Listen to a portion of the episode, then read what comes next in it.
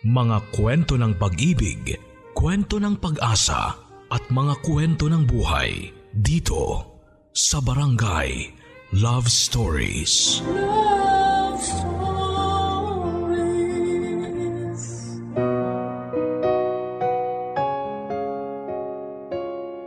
Ang kaligtasan ng mga anak natin ay nagmumula sa ating tahanan.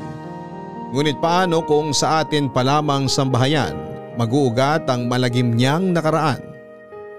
Ikaw ka barangay, paano mo ipinagpapatuloy ang buhay sa kabila ng iyong masalimuot na kahapon? Minsan kung sino pa ang pinagkakatiwalaan natin ng husto, sila pa yung mananakit sa atin sa dulo. At ang masahol pa yung inaasahan nating kakampi natin, sila din ang hindi makikinig sa atin. Ganyan ang eksaktong pinagdaanan ng ating kabarangay na si Alros. Hindi madali, nakakatakot, masalimuot at nakakadiri. Yan ang eksaktong pagsasalarawan niya sa mga karanasan niyang pilit niyang nilalampasan sa kasalukuyan.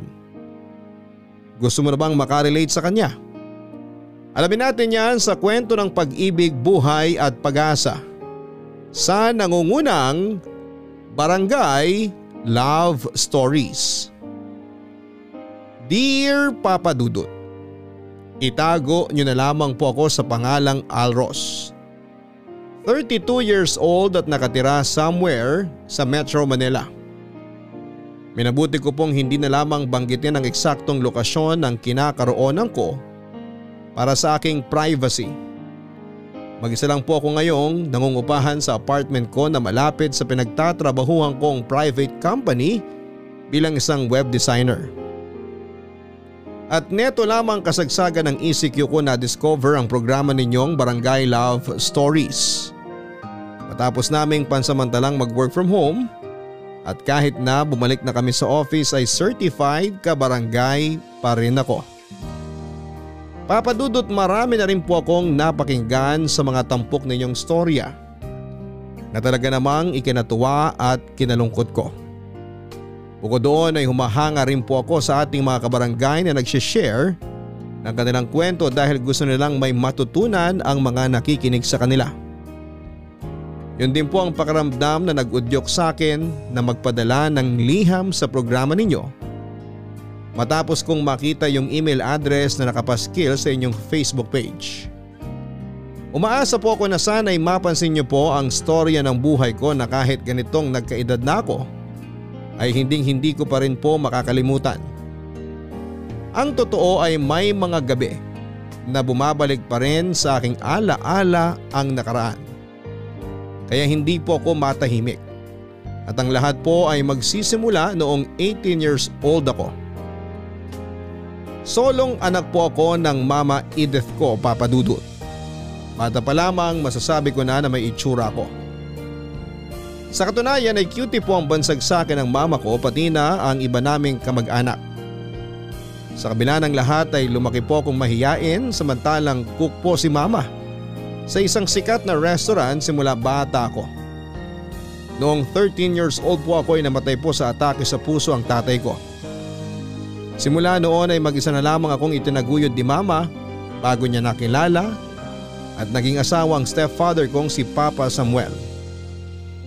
Nagtatrabaho naman po ito sa isang hotel sa Quezon City bilang manager. At nagkakilala po sila ni mama nang minsan naging customer siya nito sa pinagtatrabahuhan niyang kainan. Ang madalas ikwento sa akin ni mama ay sarap na sarap daw si Papa Samuel sa putaheng niluluto niya kaya minsan daw nitong tinanong sa manager nila kung sino ang nagluto. Tapos doon na po nagsimula ang pagkakamabutihan nila na nauwi nga sa pag-iibigan at kasalan.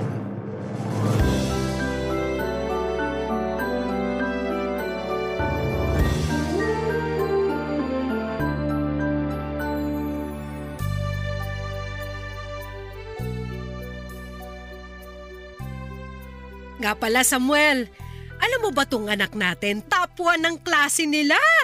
Man naman, nakakahiya. O bakit? Ayaw mo bang malaman ng papa mo? Talaga? Aba, congratulations, Alros. Tulad ng inaasahan namin ng mama mo sa'yo. Sinabi mo pa mahal. Nakita ko nga yung mga grades niya. Nako! Ang tataas! Kahit kailan hindi ako binibigo nitong anak natin. Gwapo na, matalino pa! Totoo yan. Nung unang beses kong makita tong si Alros, alam ko na malayo mararating ng anak mo, Edith. Sabi mo nga, hindi lang looks ang meron siya, mautak din. Papa naman, nahihiya na nga po ako eh. Aba, bakit ka nahihiya? Hindi ka ba naniniwala sa sinasabi namin sa'yo ng mama mo? Naniniwala po, kaso hindi po ako sanay na pinupuri. Nako Samuel, pagsabihan mo nga yung anak mo. Ang galing-galing tapos mahiyain. Kailangan niyo pa po ba talagang sabihin yun, ma? Oo naman para alam din ng papa mo. Kailangan mong baguhin yung pagiging mahihain mo, Alros. Hindi pwede yung ganyan, lalo kapag nagtatrabaho ka na. Tawag doon, social skills. Matuto kang makipag-usap sa mga tao. Pa, marunong naman po ako makipag-usap sa tao. Pero makipagkapwa-tao, makisama, marunong ka. Sa napapansin ko kasi, wala kang barkada. Hindi ka ba nabobore na puro pag-aaral lang ang inaatupag mo, anak? Sayang nga itsura mo. Eh kung sumali ka kaya sa mga contest para makilala ka. Matagal ko nang sinasabihin niyang si Alros pero ayaw talaga. Hindi ko po kasi talaga hilig yung pagsali sa mga contest, may. Kilala niyo naman po ako, ma. Kahit nung bata pa ako, wala na talaga akong hilig sa mga ganun. Experience din yun. Yang mukhang yan, dapat hindi mo lang isinusobsob sa libro. Ipakita mo sa mga tao. Sigurado kung marami kang mahahakot na trophy at mga awards. Hindi naman po yun ang habol ko pa eh. Kita mo na Samuel, hindi ka mananalo sa anak natin. Ako ngang nanay niya, hirap na hirap akong pilitin siya, ikaw pa kaya. Ay naku mahal, ibahin mo ako. Sigurado ako na mapapapay ko rin tong si Alros natin na pakinabangan ang kagwapuhan niya.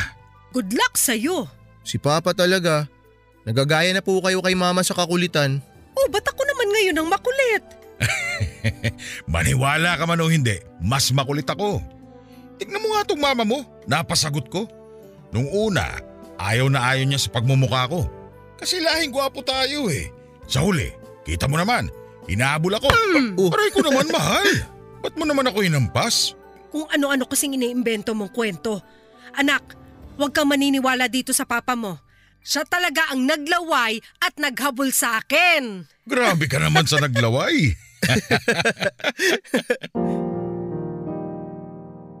Nang mga panahon na yon papadudot ay sobra-sobra yung pagmamahal ko sa Mama Edith ko.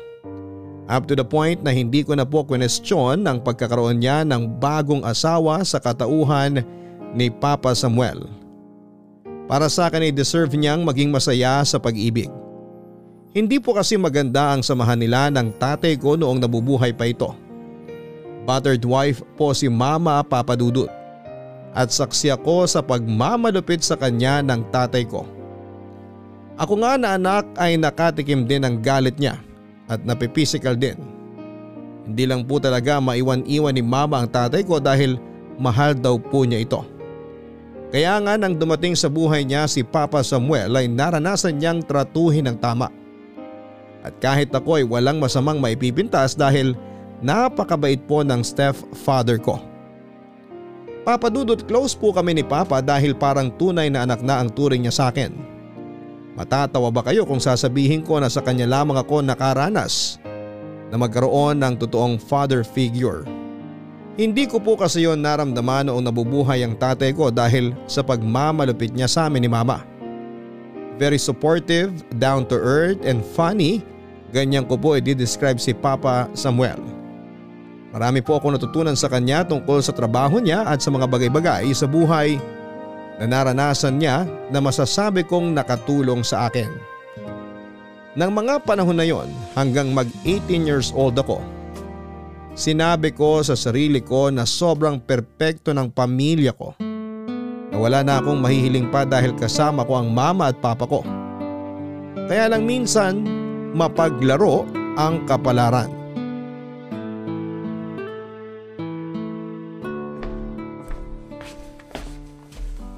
Wow, sinigang na baboy po ba yan pa? Mismo nak, pwede mo ba akong tulungan? Iwain mo itong mga gulay para mabilis tayong matapos. Gusto ko kasi supresahin ang paborito niyang ulam ang mama mo. Oh, Kaso hindi po ako marunong maghiwa eh. Ano? Maghihiwa ka lang, Alros. Paano hindi ka marunong? Ay, huwag mo sabihin natatakot ka humawak ng kutsilyo, ha? Ganun na nga po. Pambihira. Halika, tuturuan kita. Paano na lang kung kailangan mo magluto ng kakainin mo? Eh di hindi ka makakakain na maayos kasi hindi ka marunong maghiwa ng mga sangkap. Di naman po siguro kailangan yun kasi pwede naman po ako mag-take out o kumain sa labas. Kita mo to, nangangatwiran pa. Hindi pwede na lagi na lang fast food ang kinakain mo. Magkakasakit ka nun. Isa sa pinaka-importanting skill na dapat mong matutunan ay yung magluto. Pati mo gayahin ng mama mo. Babae naman po si mama eh. Tsaka di po ba trabaho ng mga babae yun? Kahit na. Sige, hawakan mo tong kutsilyo. Tapos hiwain mo yung labanos. Nabalatan ko na yan. Hiwain mo ng sakto yung nipis. Okay po. Ganito po ba? Nako, makapal masyado. Akin na muna para mapakitaan kita ng tama. Oh, ganyan. Kuha mo na. Oh, isa pa. Ganito. O ano? Mukhang kaya ko na po. O sige. Eto ang kutsilyo. Ay sandali, hindi ganyan ang tamang paghawak. Masusugatan ka niyan eh. Teka, aalalayan kita. Ganito kasi dapat. Huwag masyadong madiin pero hawakan mong mabuti. Akin na yung kamay mo. Ganyan. Eh pa, paano ko po magagawa kung masyado po kayong malapit? Anong malapit? Naapahan ko na ba mga paa mo? Hindi pa naman, di ba? Gusto ko lang ituro sa'yo paano ang tamang paghawak ng kutsilyo. Ah, kuha ko na po pa. Alros, hindi ko akalain ang laki mo na pala. Nung unang beses kasi kita nakita noon, mababa ka pa sa akin. Ngayon malapit mo na ako matangkaran. Oo nga po. Bukod doon tignan mo, ang tikas-tikas mo pa. At ang tigas nito mga muscle mo sa braso. Oh, Pa, sandali lang po. Naghihiwa ako eh. sigurado ka ba talaga na ayaw mo sumali sa mga contest na pagapuhan at palakihan ng katawan? Kung ako kasi magiging hurado, panalo ka na kagad sa puso ko. Aba, ano tong pinagkakaabalahan yung mag-ama? Ah, ano mahal? Ah, tinuturuan ko lang tong anak mo kung paano maghiwa ng labanos. Akalain mo eh, 18 anyos na, hindi pa marunong humawak ng kutsilyo? Ba't di niya ako tularan? Kahit lalaki ako, may alam ako sa kusina. Nako, ayaw talaga niyang matuto magluto. Gusto lang kasi niyang anak natin ay kumain. Sobra naman po kayo ma. Totoo naman. Teka, ano ba yung lulutuin niyo? Sinigang na baboy ba yan? Naku, paborito ko yan! Sinabi ko nga kay Alros na plano ko namin ipagluto ng sinigang na baboy. Kaso nalaman mo na, kaya hindi na sorpresa. Di ba Alros? Ikaw kasi, ang bagal mo maghiwa ng labanos. Hayaan mo na mahal. Turuan mo na lang tong anak nating magluto. Tapos sorpresahin niyo na lang ako sa lasa. Mabuti pa nga. Ano, game ka na? Iwain mo na yung gulay, tapos isunod mo na yung karne. Opo, Papa.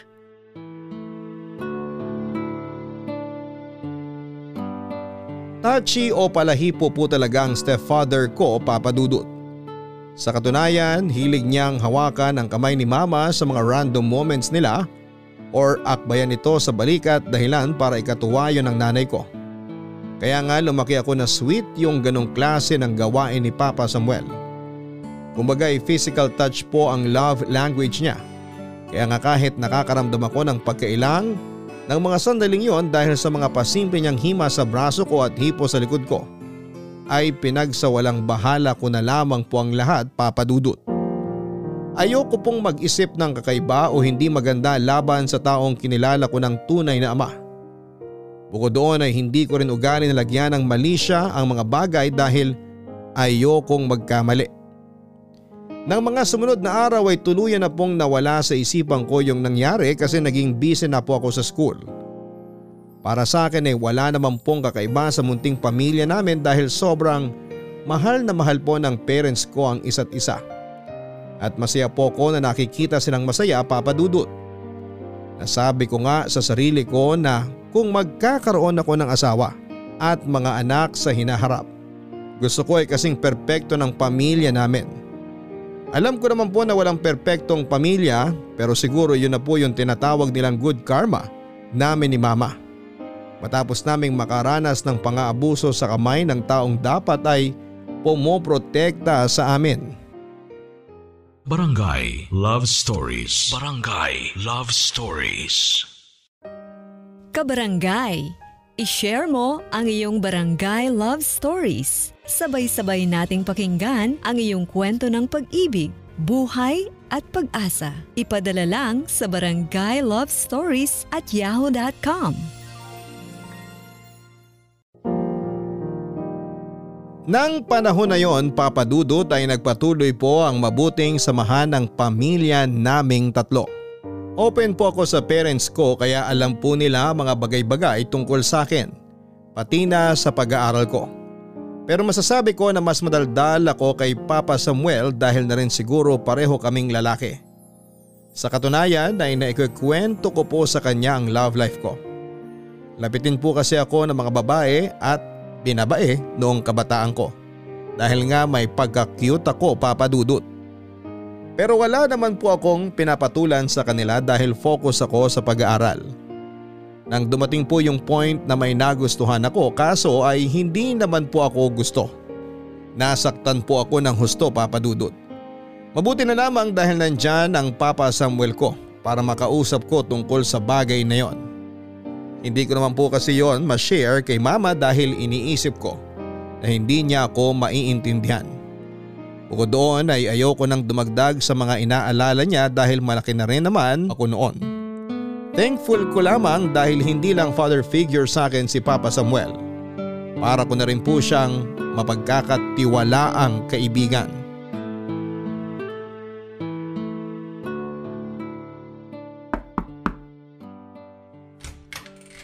Alros anak, Pa, kayo po pala.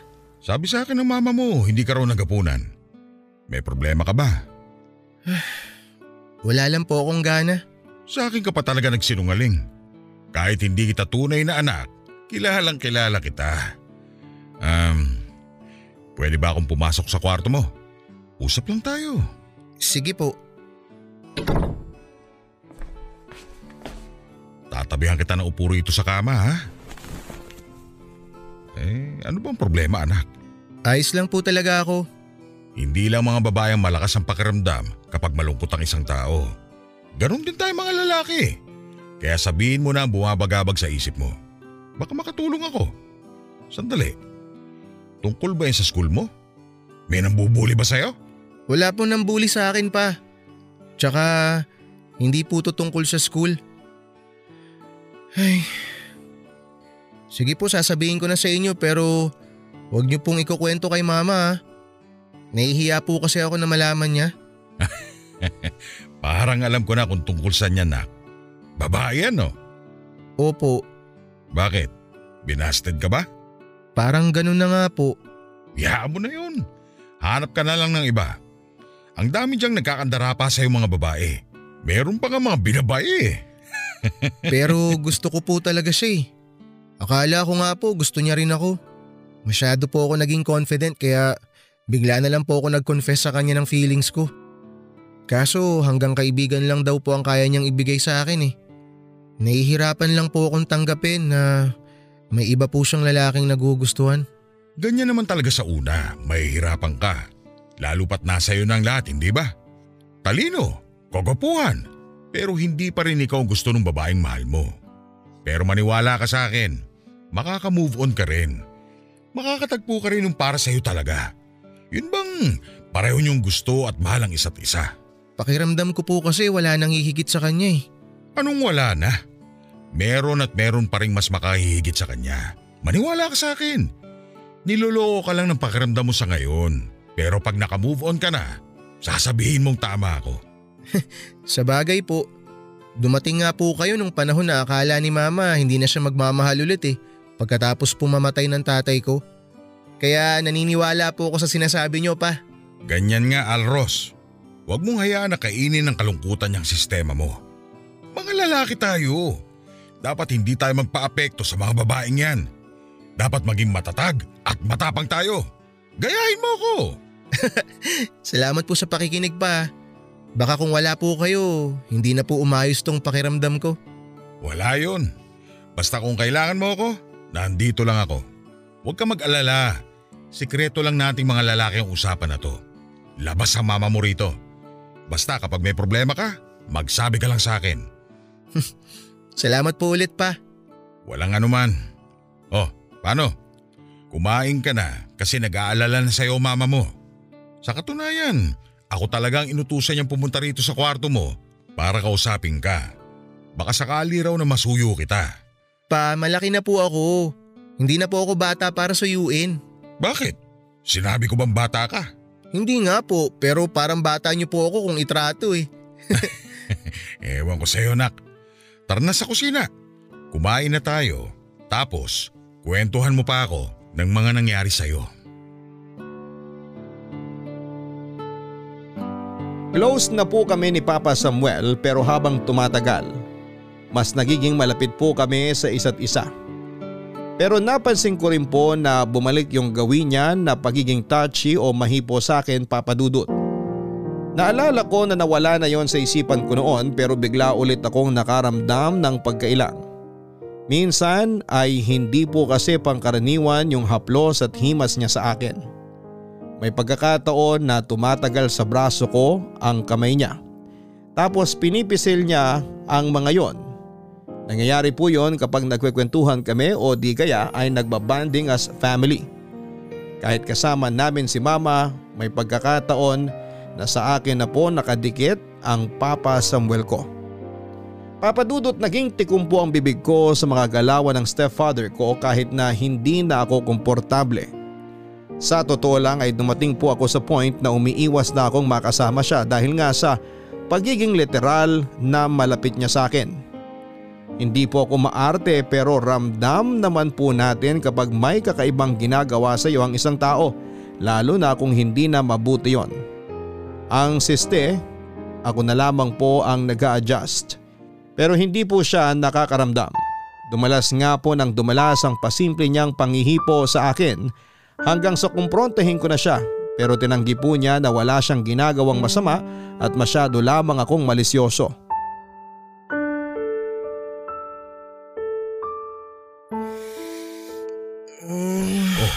Konti na lang. Malapit na tayo sa kwarto mo. Dahan-dahan lang kasi baka madapa ka. Oh, teka sandali, huwag ka malikot. Bubuksan ko lang tong pinto para makapasok na tayo sa kwarto mo.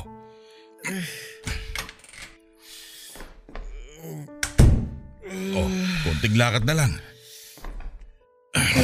Ayan, mahiga ka sa kama mo. Bakit ka ba kasi nagpakalasing? Alros, may problema ka bang bata ka? Pa, hindi na po ako bata. Tsaka hindi po ako lasing. Nakuha mo pa talagang itangging di ka lasing? Pasalamat ka't wala rito ang mama mo. Dahil kung nandito siya, panigurado pagagalitan ka nun. Kaya nga po nagpapasalamat ako sa inyo eh. Kasi kayo po ang nandito. Secret lang po natin to pa.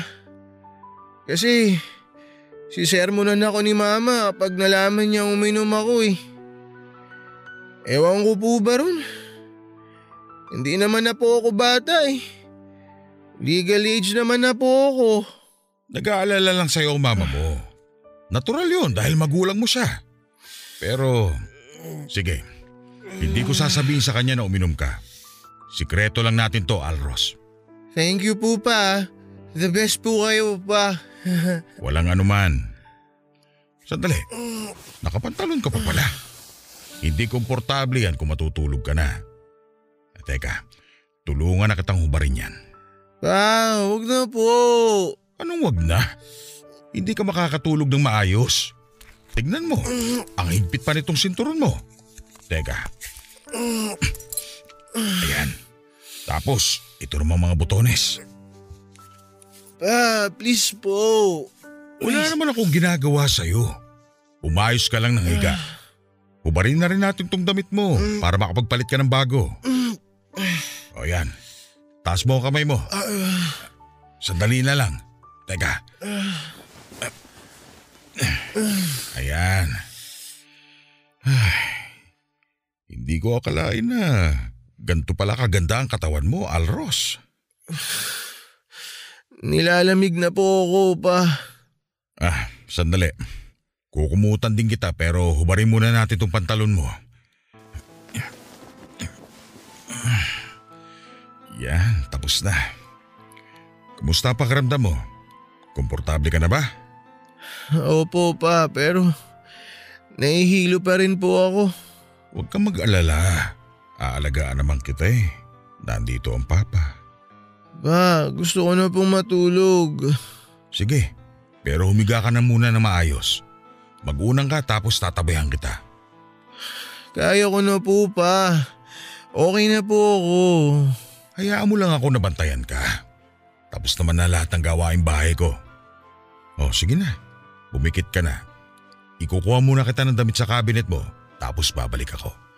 Oh, Ganyan nga. Matulog ka lang, Arlos.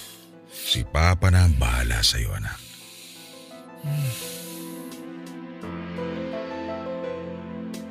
Matapos po akong mahimasmasan ay bumalik po sa alaala ko ang lahat-lahat ng kawalang-hiyaang ginawa sa akin ng stepfather ko, Papa Dudut. Pinagsamantalahan niya po ako at wala po akong kalaban-laban. Dahil nga nasa impluensya ako ng alak. Nang mga panahon na yon ay galit na galit po ako sa taong tinuring kong parang tunay na ama. Pagkalabas ko ng kwarto ay naabutan ko po siyang nagluluto ng almusal sa kusina. Binati niya ako ng magandang umaga na parabang hindi niya ako ginawa ng kahayupan. Aaminin kong hindi na ako nakapagpigil kaya kaagad ko na siyang sinugod. Pero bago ko pa siya nasuntok ay kaagad na niyang nasalag ang kamao ko. At dahil nahihilo pa rin ako noon ay gumewang-gewang ako tapos ay nawala ng balanse kaya napaupo ako sa may sahig. Sobrang sama po ng tingin ko sa kanya pero nananatiling mahinahon ang mga mata niya. Ganon din po ang reaksyon ng mukha niya na akala mo ay inosente. That time may saktong dumating si mama kaya hindi ko na po naituloy ang plano ko. Natatandaan ko pa na kulang na lang ay maiyak ako dahil hindi ko rin masabi sa nanay ko ang panghahalay sa akin ng asawa niya. Bagaman nagtataka si mama kung bakit ako nakasalampak sa sahig ay nagpalusot na lamang ako na nadulas. Tapos ay hinayaan ko pong tulungan akong makatayo ng stepfather ko. Pero agad kong binawi ang braso ko mula sa pagkakahawak niya dahil nandidiri po ako sa kanya papadudot. Nang araw na yon, hindi po ako pumasok sa school at nagkulong lamang ako sa aking kwarto. Barangay Love Stories. Barangay Love Stories. 15 years old po ako nang makilala ng mama ko ang stepfather ko, Papa Dudut. Ilang buwan lang ang nakalipas ng pagiging mag-on nila ay nag-decide po silang magpakasal. 18 years old po ako nang halayin ng taong tinuring ko ng tunay na ama sa loob ng tatlong taon. Kaya sobrang sakit po para sa akin na mabuhay ng panahon na yon.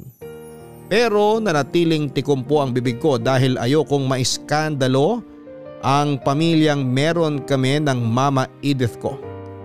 Buong buhay po niya ay wala siyang ginusto kundi ang mabigyan ako ng masaya at kompletong pamilya. Yun bang may mapagmahal na nanay at tatay. Bagay na hindi namin naranasan sa totoo kong tatay papadudot.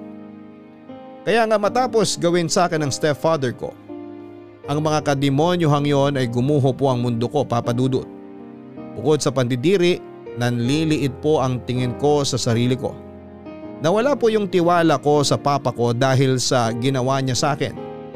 Marami po akong katanungan sa isipan ko na hindi naman mabigyan ng kasagutan dahil walang kaideya-ideya ang mama ko sa pinagdaraanan ko ng panahon na yon. Kaya nga mas pinili ko na lamang na manahimik at umiwas sa stepfather ko.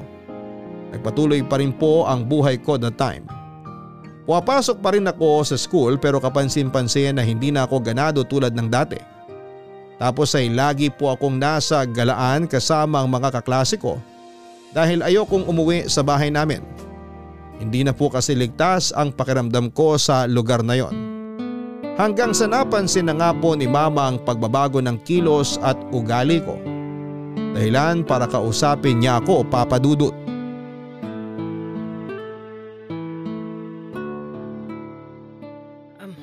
Alros anak, ayos ka lang ba? Ayos lang po ako ma. Napapansin ko parang hindi mo ginagalaw ang pagkain mo. Hindi mo ba nagustuhan ang ulam na niluto ng papa mo? Hindi naman po sa ganun ma. Wala lang po talaga akong gana. Sa pagkakatanda ko, paborito mo ang pork steak anak. Kaya nga yan ang niluto ko para marami kang makain. Pwede ba? Huwag niyo nga akong tawaging anak. Alros! Ano bang problema mo? Wala po ma. Wala po akong problema. Pasensya na po. Huwag ka sa akin humingi ng pasensya. Ako bang sinigawan mo? Hindi naman, di ba? Sa papa mo ka humingi ng dispensa. Hindi kita pinalaking bastos. Edith, huwag mo nang pagalitan si Alros. Baka hindi naman niya sinasadya. Sinasadya man niya o hindi, mali pa rin na pagtaas ang kanya ng boses. O ano pang hinihintay mo, Alros? Pasko? Magsorry ka na sa papa mo! Sorry po papa. Ayos na yon. Kalimutan na natin yon. Kumain ka na lang dyan. Masamang kinatatamaran at pinaghihintay ang pagkain. Opo. Nga pala mahal, malapit na ang Christmas party namin sa trabaho namin. Kaya naghahanda na ang HR ng event. Gusto kong pumunta kayo ni Alros. Talaga ba? Sige, pupunta kami ng anak mo. Kailan ba yun? Nito ka 22. Invited kasi ang mga pamilya namin. Kaya sigurado ako na mag enjoy kayo ron. Pwede po bang hindi na lang ako sumama? Bakit? May pupuntahan ka ba nun? W- wala naman po. Eh di sumama ka na lang kesa naman mabulok ka rito sa bahay natin. Event yun sa company ng papa mo. Tama ang mama mo. Nasabi ko na rin kasi na dalawa kayong isasama ko. Pero wala naman po akong kilala dun eh. Baka mabagot lang po ako. Dito na lang po ako sa bahay. Naku, tigilan mo nga ako sa kakaganyan mo, Alros. Noong nakaraang taon, hindi ka rin sumama sa party namin. Kasi sabi mo, tinatamad ka. Aba, hindi naman pwede na lagi kang ganyan. Mama naman eh. Sigurado naman ako na hindi ka mababato doon. Kasi isasama ng mga katrabaho ko mga anak nila na kaedad mo. Malay mo may maging kaibigan ka doon. Eh hindi naman po ako naghahanap ng bagong kaibigan. Ano ba kasing problema mo? Wala po akong problema ma. Ay, wag mo nang pilitin ang anak mo kung ayaw niya mahal. Hindi ko siya pinipilit. Sinasabihan ko lang siya na lumabas ng bahay at wag palagi nagkukulong sa kwarto niya. Paano siya matututong makihalubilo sa ibang tao kung kukonsintihin mo siya? Ikaw na ang may sabi, dapat siyang matutong makipagkapwa-tao. Kaya anak, sasama ka sa party ng papa mo sa ayaw at sa gusto mo. Please naman, ngayon lang ako nagre-request sa'yo. Sumama ka na anak. Opo, sige po. Sasama na po ako.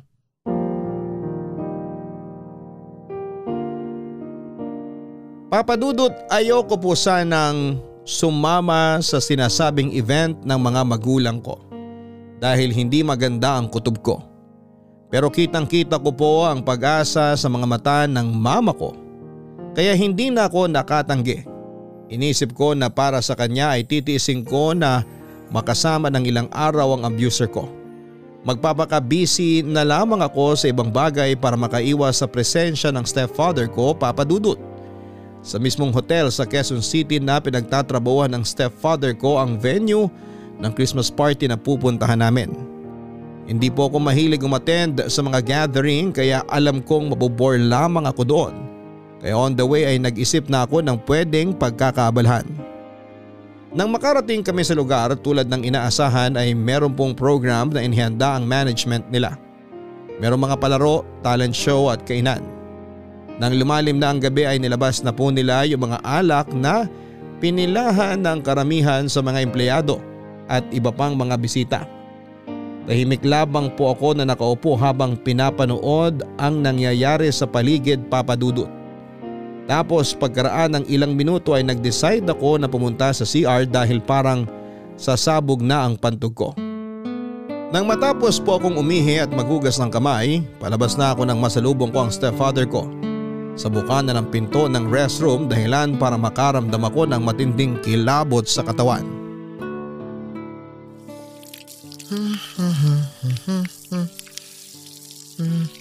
Nandito ka lang pala. Ang tagal mo kasi bumalik sa table natin, kaya hinanap na kita. Ano pong ginagawa niyo rito? Sinusundo ka. Uh, teka po, bakit niyo po sinara yung pinto? Tapos na po akong gumamit ng banyo, lalabas na po ako. Kumalma ka lang. Wala naman naghahanap sa'yo sa party. Busy ang mama mo sa pakikipagkwentuhan sa mga bago niyang kaibigan. Dito muna tayong dalawa. Ano pong gagawin niyo sa akin? Wala naman akong gagawing masama. Kakausapin lang kita. Napapansin ko kasi parang madalas mo akong iniiwasan, lalo na kapag nasa bahay tayo. Malapit na tuloy ako magtampo. Di ba? Dati naman close na close tayo. Dati yon, Bago niyo ako pinagsamantalahan! Napakademonyo niyo! Hinay-hinay ka sa pagsasalita na masama tungkol sa akin. Ayaw na ayaw ng mama mo na binabastos mo ako, di ba? Kung malalaman lang ni mama yung ginawa mo sa akin, sigurado magagalit siya sa'yo! Hindi malalaman ng mama mo kasi hindi mo sasabihin. Sige ka, gusto mo bang masira ang pamilyang iniingatan niya? Kaya kung ako sa'yo Alros, ititikom ko ang bibig ko at susundin mo ang gusto ko. Anong gagawin niyo sa akin? Please po, huwag niyo po ako lapitan! Parang awa niyo na po! Kung matakot naman to, akala mo kakainin kita ng buhay. Hmm, pero pwede rin. Huwag ka mag-alala. Hindi kita sasaktan. Baka nga masarapan ka pa, tapos hanap-hanapin mo. Huwag po, please, please. Wala naman akong gagawing masama. Hmm. Pa, bitawan niyo po Ang ako! lalaki at ang titigas ng mga muscle mo, nak. Hindi ko akalain na ganito ka nakatikas. Siguradong maraming babae nagkakandara pa sa'yo, no? Please pa, wag po! Huwag ka naman laban. Kahit sumigaw ka pa, walang makakarinig sa'yo dahil busy silang lahat sa party. Bukod doon, hindi mo naman gagawin yun dahil ayaw mo magkagulo tayo, di ba? Ayaw mo malungkot ang mama mo dahil magkakahiwalay kami. Alam mo Alros, lagi kanyang binibida sa akin noong hindi pa kami mag-asawa. Sabi niya, napakagwapo mo raw. At napatunayan ko na totoo nga sinasabi niya nang makita na kita. Hindi ko akalain na lalaki ka ng ganito kakisig. Please po, huwag niyo pong gawin sa akin. Hindi po ako magsusumbong kay mama. Hindi po ako magsusumbong. Huwag niyo lang pong ulitin sa akin yung ginawa niyo pa. Please. Parang awa niyo na po pa. Please, palabasin niyo na po ako. Gusto ko na po lumabas pa. Sandali lang naman tayo. Hindi tayo magtatagal dito. Oh, ano pang hinihintay mo? Ibaba mo na yung zipper mo. Tapos, luluhod na ako.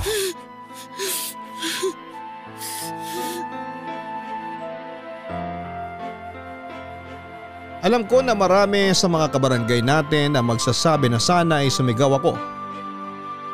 Pero kapag kayo po ang nasa sitwasyon, ay pangingibabawan na kayo ng labis na takot.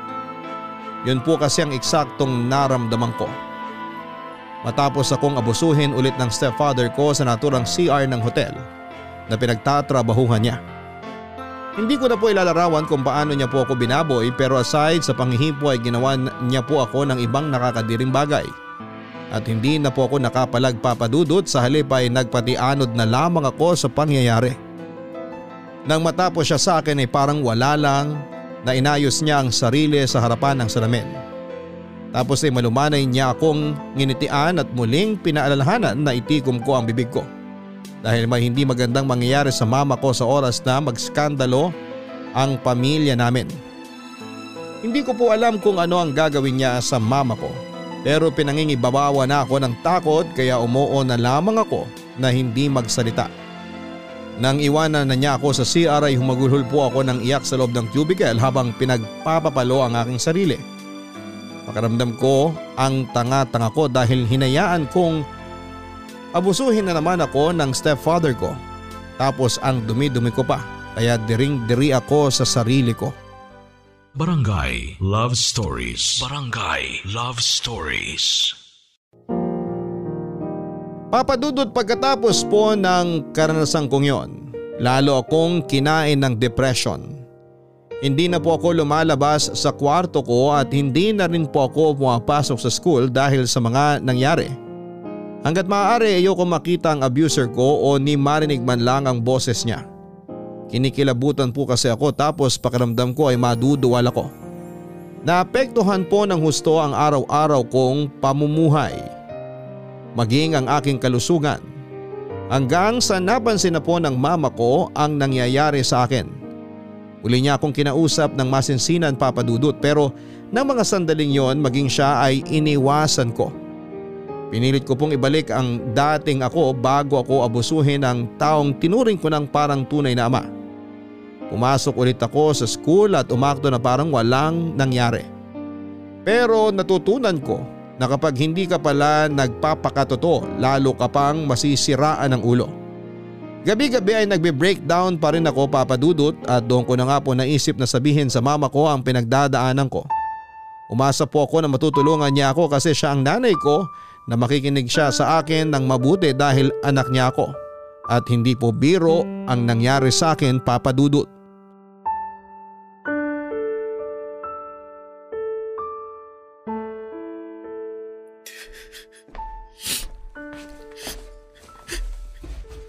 Ma? Alros, bakit ka umiiyak? Anong problema? Ma? May sasabihin po ako sa inyo pero sana po makinig po kayong mabuti sa akin. Siyempre makikinig ako anak. Sige sabihin mo kung ano yun. Si Papa po, ma. Ginawa niya po ako ng masama. Ano? Ang papa mo? Si Samuel? Opo, ma. Sandali, sandali. Hindi ko maintindihan. Alros, alam mong masamang magsinungaling, di ba? Ma, hindi ako nagsisinungaling. Sabi niyo makikinig kayo sa akin ng mabuti. Hindi pa nga ako tapos magsalita eh. Bakit ka nagtataas ng boses? Naririnig kita, magkaharap lang tayo. Makinig po kayo. Please, makinig kayo sa akin. Dalawang beses po niyang ginawa yung kababuyan na yun sa akin, ma. Hindi lang po ako nagsalita nung una kasi natatakot po ako. Natakot po ako sa pwedeng mangyari sa pamilya natin pag nalaman niyo po yung kademonyohan niya sa akin. Ano ba kasi ang ginawa sa'yo ni Samuel? Pinagsamantalahan niya po ako, ma! Ano? Nung unang beses po na nangyari yun, lasing po ako. Lasing na lasing po ako nun pero natatandaan ko po yung ginawa niya sa akin. Hindi lang po ako nakalaban kasi wala po akong lakas. Hindi ko po siya naawat, ma. Sira ulo ka ba? Kung lasing ka, ibig sabihin malaki ang tsansa na hindi totoo ang binibintang mo sa papa mo. Naririnig mo ba ang sarili mo, Alros? Saka sandali. Anong sinabi mo ulit? Lasing ka? Ma, bakit niyo po ako inampas? Kasi nagsisinungaling ka! Gumagawa ka ng kwento! Hindi po ako nagsisinungaling. Hindi rin po ako gumagawa ng kwento. Manaulit pa yun. Yung pangalawang beses, doon niya ginawa sa CR ng hotel na pinagtatrabahuhan niya. Noong nagpunta tayo ng Christmas party nila. Please, ma. Makinig naman kayo sa akin. Hindi ko po kayo niloloko. Hindi po ako nagsisinungaling. Bakit po parang ayaw niyo maniwala sa akin, ma? Dahil alam ko na hinding-hindi magagawa ni Samuel ang ibinibintang mo sa kanya. Mabait na tao yon, hindi siya demonyo. Alam mo kung sino ang demonyo? Yung tatay mo. Di ba sinasaktan niya ako noon? Ikaw din! Nakakatikim ka sa kanya kapag nakakagawa ka ng mali. Buti nga namatay na siya kasi kung hindi, hindi ko rin makikilala si Samuel. Napakaswerte natin sa kanya. Hindi mo ba yun alam? Ha? Kaya bakit mo sinisira ang pangalan ng papa mo? Napaka walang utang na loob mo ng mga anak! Mama naman eh! Makinig kayo sa akin! Ako na nga po itong ginawa ng kababuyan eh! Siya pa po yung kinakampihan niyo! Kakampihan ko siya dahil hindi ako naniniwala sa'yo. Malay ko ba sa pinaggagagawa mo? Kung ano-ano kasi ang natututunan mo kaya ganyan ka mag-isip. Idadamay mo pa ang pamilya natin? Kung malalaman ng papa mo ang paninira mo sa kanya, sigurado akong madidismaya siya sa'yo ng gusto. Ma, please. Please po, kahit ngayon lang pakinggan niyo po ako. Masamang tao po talaga si Papa Samuel. Hindi siya mabait katulad na sinasabi niya sa inyo. Lumayas ka na ngayon din sa harapan ko, Alros. Ayaw na kitang kausap. Hindi mo ba nakikita? May trabaho pa ako. Baka malita ako sa pagpasok ng dahil sa'yo. Alam mo anak, kung ako sa'yo, matulog ka na lang. Baka kapupuyat mo yan. Naapektuhan ang pag-iisip mo.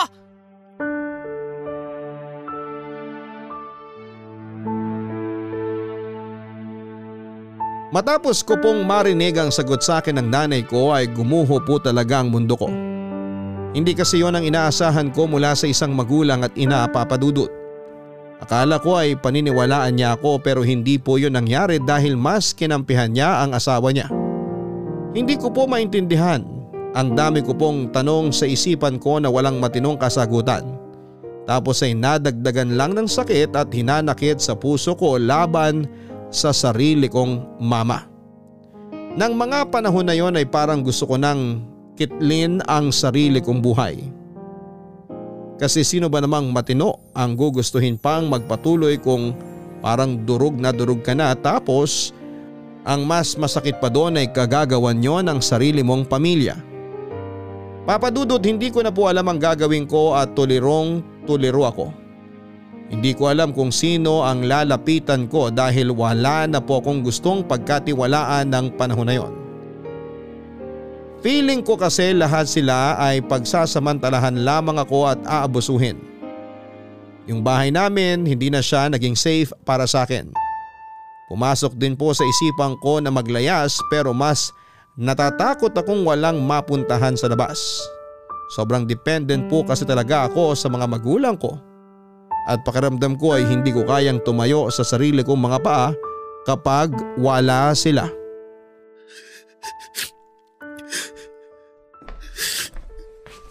Sinabi ko naman sa'yo na huwag mong subukang sabihin sa mama mo ang nangyari sa atin. Tingnan mo, hindi tuloy siya naniwala. Tapos, wala ka ring napala. Hayop ka! Napakasama mong tao! Hindi ako hayop!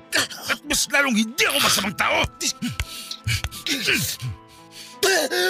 Sa susunod na isumbong mo pa ako ulit sa mama mo, sisiguraduhin ko na masisira ng pamilyang pinakaiingatan niya. Naiintindihan mo? At ikaw, pupulutin ka sa angkungan dahil walang maniniwala sa'yo. Kaya nga ang dapat mong gawin, manahimik ka na lang sa isang tabi at sundin kung anong sasabihin ko. Diba? Yun naman ang gawain ng isang mabait at masunuring anak. Hindi ko na susundin lahat ng sasabihin mo! Wala kang choice. Dahil hanggat nakatira ka sa pamamahay na to, hawa kita sa leeg. oh, wag mo akong titigan ng ganyan. Nababasa kong iniisip mo. Hindi ka aalis sa bahay natin dahil tulad ng sinabi ko, pupulutin ka lang sa kangkungan. Wala ka namang alam, di ba? Ni maghiwa ng gulay o karne, hindi ka marunong. Sige, sabihin mo, anong kakainin mo pag umalis ka rito? Kailangan mo kami ng mama mo, anak. Hindi ko kailangan ng magulang na hindi mabuting ehemplo sa akin! Wala namang perpektong magulang. Lahat may pagkukulang. Kaya sigurado ko na pag umalis ka rito, hindi mo rin mahanap ang katahimikan na gusto mo sa labas. Huwag niyo ako hawakan! Nandidiri ako sa inyo! Bakit ka nandidiri sa akin? Samantalang nung ginagawa natin yun, eh mukhang nag enjoy ka pa nga. Hindi! Hindi totoo yan! Ang sarap nga ng ungol mo eh. Lalo ako nang gigigil sa'yo. Huwag mo kasing subukang i-deny. Dahil dinig na dinig ko at kitang kita ko na napapapikit mata ka pa bago matapos ang lahat. Tumigil ka na! Ayoko na marinig yan! Tumigil ka! Ngayon lang naman yan. Masasanay ka rin lalo na pag araw-araw nating ginagawa. Baka nga ako pa yung magulat kasi ikaw na mismo yung lumalapit sa akin para paligayahin ka. Saka, huwag ka kang madamot. Wala namang nagmamay-ari sa katawan mo. Wala ka namang girlfriend, di ba? Hayaan mo lang ako na tikman ka pansamantala. Isipin mo na lang na practice mo to para kapag meron ka na ikinakama, hindi ka natatanga-tanga. Baka nga sa dulo eh, pasalamatan mo pa ako. Tumahimik na kayo! Tumahimik na kayo! Napakahayop nyo! Hindi ko akalain na yung taong tinuring ko na tatay! Siya pa yung gagawa sa akin ito! Siya pa yung gagawa ng kababuyan sa akin! Napaka-demonyo mo! Napaka-demonyo mo! Demonyo ka! Magpasalamat ka na lang dahil akong gumagalaw sa'yo. At least, alam mo na pamilya tayo. At ang pamilya, nagbibigayan, nagtutulungan, at higit sa lahat, walang iwanan. Di ba? Oo, sana. Huwag ka nang umiyak. Nandito lang si Papa. Huwag niyo sabi ako eh! Lumayo kayo sa akin! Huwag ka namang pumiglas. Sumunod ka na lang sa akin. Kasi ako mas nakakaalam kung anong makabubuti at makasasama sa'yo. Maniwala ka, walang masama sa ginagawa natin, Alros.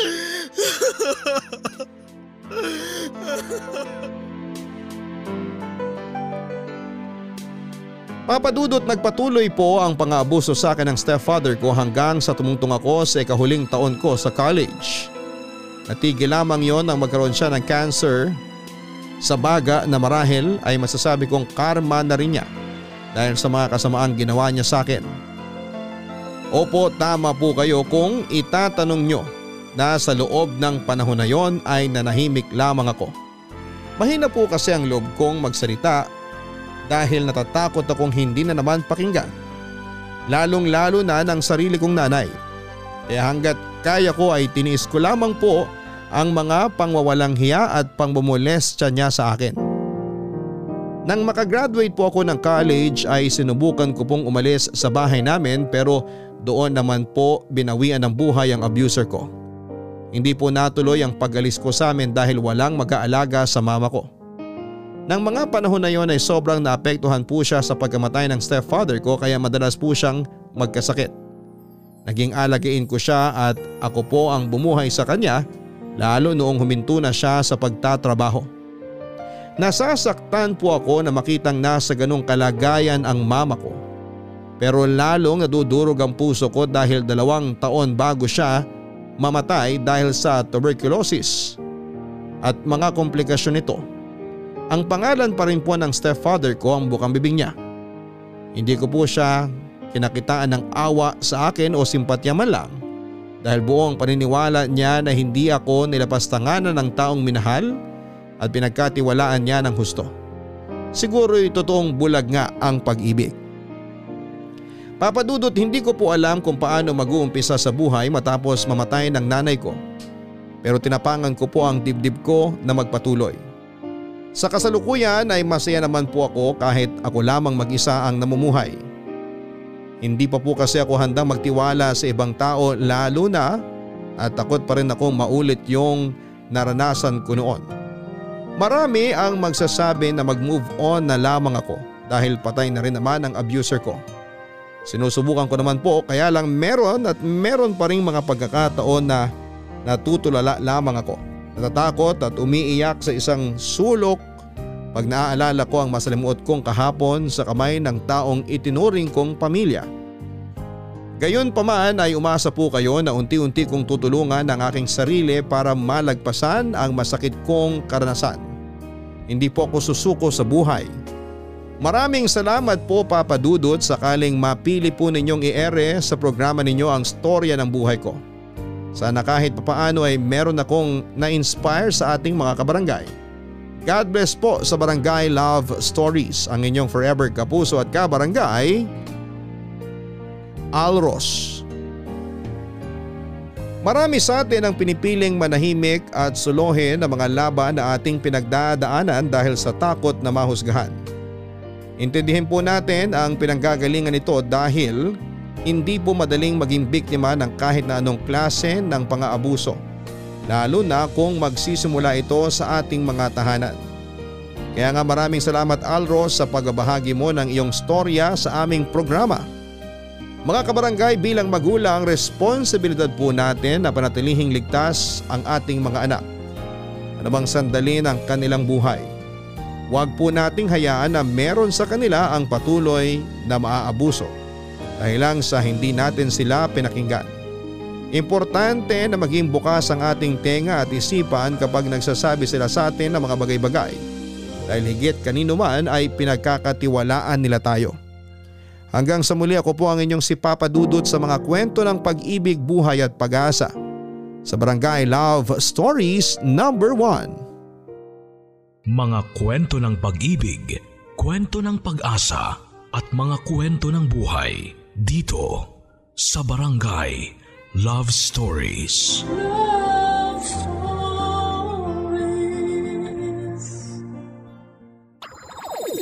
Nagustuhan ng iyong napakinggan? Ituloy yan via live stream sa www.gmanetwork.com/radio.